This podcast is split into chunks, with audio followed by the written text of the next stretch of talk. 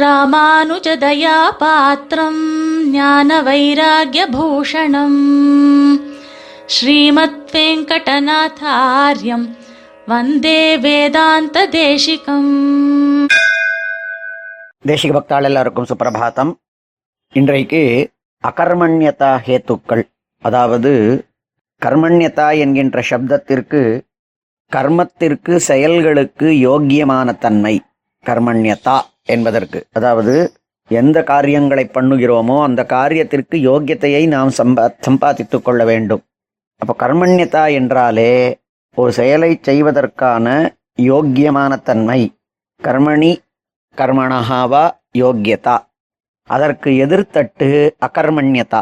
அதாவது ஒரு செயலை செய்வதற்கு இவ்விடத்திலே நாம் எம்பெருமானனுடைய ஆராதனமாகிறதான இஜ்ஜியை அதிலே தகுதியை பெறாதிருப்பதற்கான காரணங்கள் என்னென்ன என்பவற்றை சுவாமி தேசிகன் தன்னுடைய பாஞ்சராத்திர ரக்ஷையிலே எம்பெருமானே காண்பித்திருக்கக்கூடியதாக வராக புராணத்திலே பூமி பிராட்டிக்கு பெருமாள் தன்னுடையதான அர்ச்சனைக்கு பூஜனைக்கு தன்னை தொட்டு ஆராதனம் பண்ணுவதற்கு இஜ்ஜையை செய்வதற்கு சிறிதும் யோக்கியத்தை இல்லாத தன்மைகள் எவற்றை தான் உகப்பதில்லை எவற்றை தான் ரொம்பவும் வெறுக்கிறோம் எவ்வாறு குணங்களைக் கொண்டிருந்தால் தன் அருகிலே அவன் வருவதை தான் கொஞ்சம் கூட அனுமதிப்பதில்லை அவன் அப்படியே ஆராதனம் பண்ணாலும் அதை தான் ஏற்றுக்கொள்வதில்லை.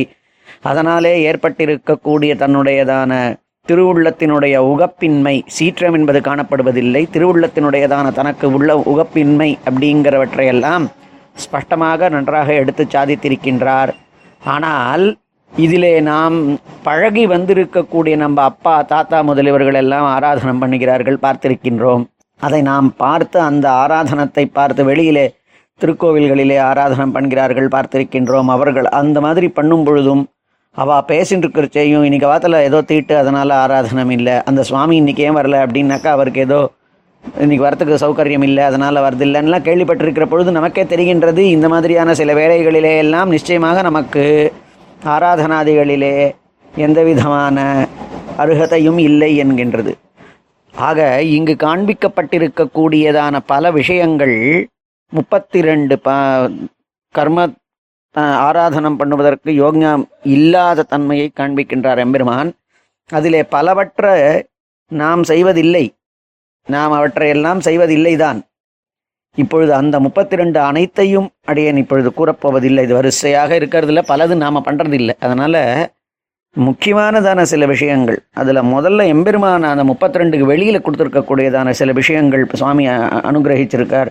பாஞ்சராத்திர ரக்ஷையில் அதில் காண்பித்திருக்கிறது என்னன்னா பரதாரரதச்சைவ பரத்ரவ்யாபகாரகா நஸ்பிருஷேன் மாமனா திருத்திய ஸ்பிருஷ்டுவா ச பதிதோ பவேத்.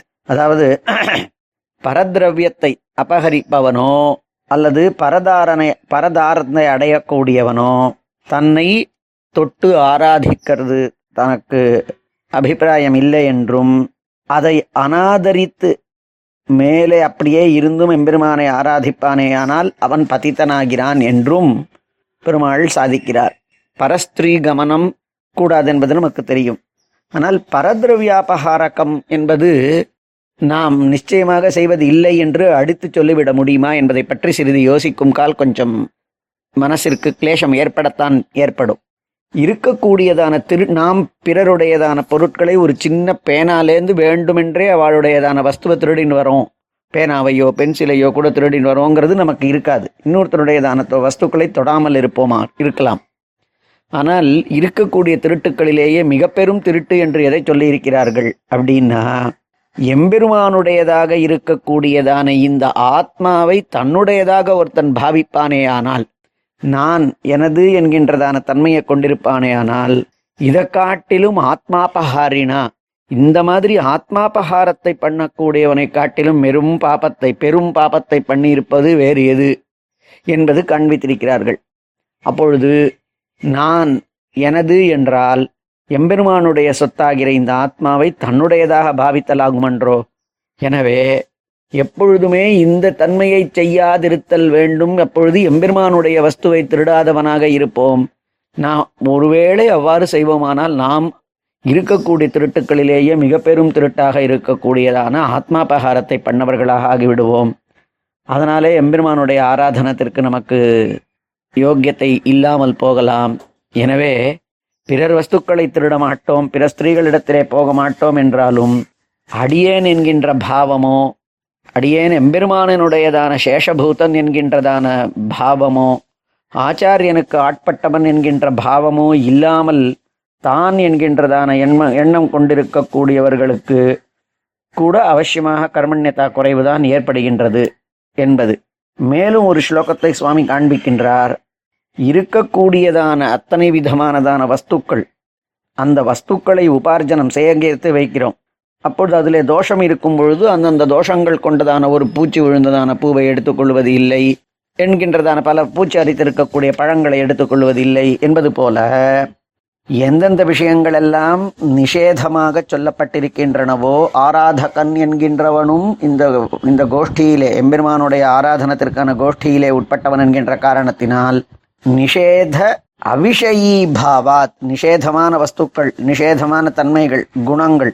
அதற்கு விஷே அந்த நிஷேதமான விஷயங்களுக்கு தன்னை ஆட்படுத்திக் கொள்ளாமல் இருக்கிறதை காட்டிலும் வேறு ஒரு சிறந்த குணம் எதுவும் இல்லை என்கின்ற ஒரு ஸ்லோகத்தை காண்பிக்கிறார். எதெல்லாம் கூடாது என்று சொல்லப்பட்டதோ அதற்கு தன்னை இலக்காக்கி கொள்ளாமல் இருப்பதை காட்டிலும் மிகச்சிறந்ததான விஷயம் இல்லையாம் எம்பெருமானுடையதான ஆராதனத்திற்கு நிஷேதா விஷயீ பாவாதிருத்தே நைவாபரோ குணா பிரீத்திஹேத்து பரேஷஸ்ய சுவார்ச்சனாங்கேஷு வஸ்துஷு அந்த எம்பெருமானினுடையதான பூஜனா விஷயத்திலே அத்தனை வஸ்துக்களுக்கும் நடுவிலே கூடாத குணங்களை விட்டொழித்தல் என்பதை காட்டிலும் மிகச்சிறந்ததான ஒரு குணம் எதுவும் இல்லை என்று காட்டப்பட்டிருக்கின்றது.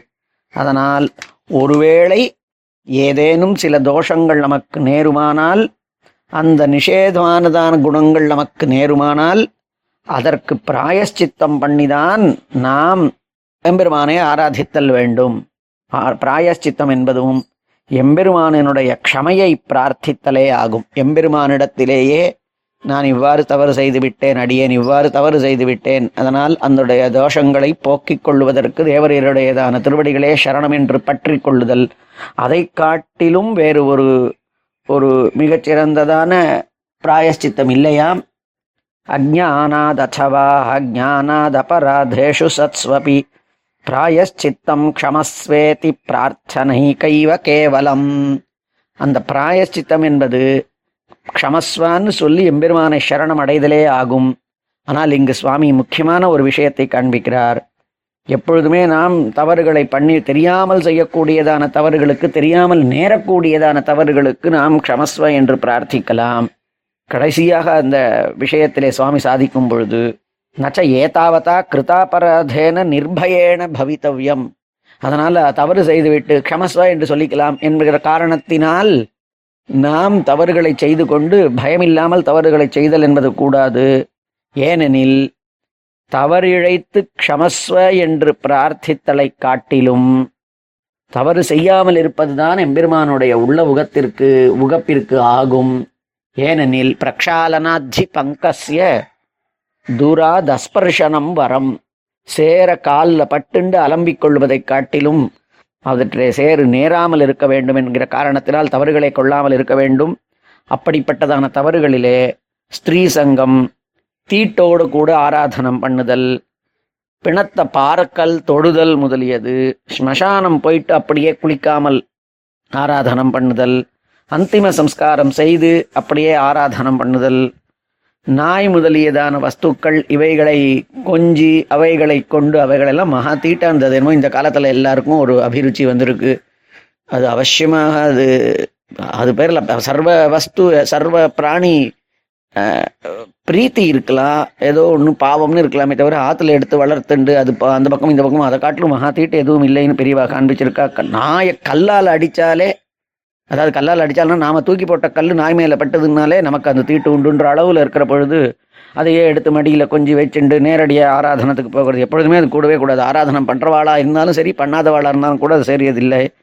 கண்டமேனிக்கு சாப்பிட்றது பல் தேய்க்காமல் ஆராதனம் பண்ணுதல் ஒரு வஸ்திரத்தை தரிச்சுண்டு பண்ணுறது கருப்பு முதலியதான வஸ்திரங்களை தரிச்சுண்டு பண்ணுறது ஒரு கையால் பிரணாமம் பண்ணுறது எம்பெருமானுக்கு கருப்பான வஸ்திரங்களை சாத்துறது பெருமாள் சன்னதியில் போய் வஸ்திரத்தை உதறது நாளில் பூஜனம் இருட்டில் பூஜை பண்ணுறது பிராணா அந்த அக்னி இந்த காலத்தில் பூ- பூஜாதி காலத்தில் அபானாதி விசர்ஜனங்களை பண்ணுறது இதைகளெல்லாம் பெரிய அபராதங்களாம்.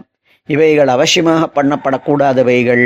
ஆனால் தேக அசௌகரியத்தினால ஒருவேளை அபானாதி விசர்ஜனம் வந்ததுன்னா மறுபடியும் க்ஷமஸ்வன்னு சொல்லிட்டு ஒரு ஆச்சமனத்தை ஸ்ரோத்ராச்சமனத்தையாவது பண்ணிட்டு பண்ணுறது பெரியவாளுடைய ஆச்சாரம். எனவே அதிலெல்லாம் பெரியவா ரொம்ப நோக்கோடு இருப்பார்கள். கார்த்தால நன்னா வெளியில் போயிட்டு தான் அதற்கு அப்புறமா ஆராதனத்துக்கு வரும்பொழுது எந்த விதமானதான தேகத்தில் அசௌகரியமும் இல்லாத மாதிரி இருப்பா? ஏன்னா அது ஒரு பெரிய அபச்சாரங்கிறதாக பெருமாள் பாவிச்சிருக்காருன்னு.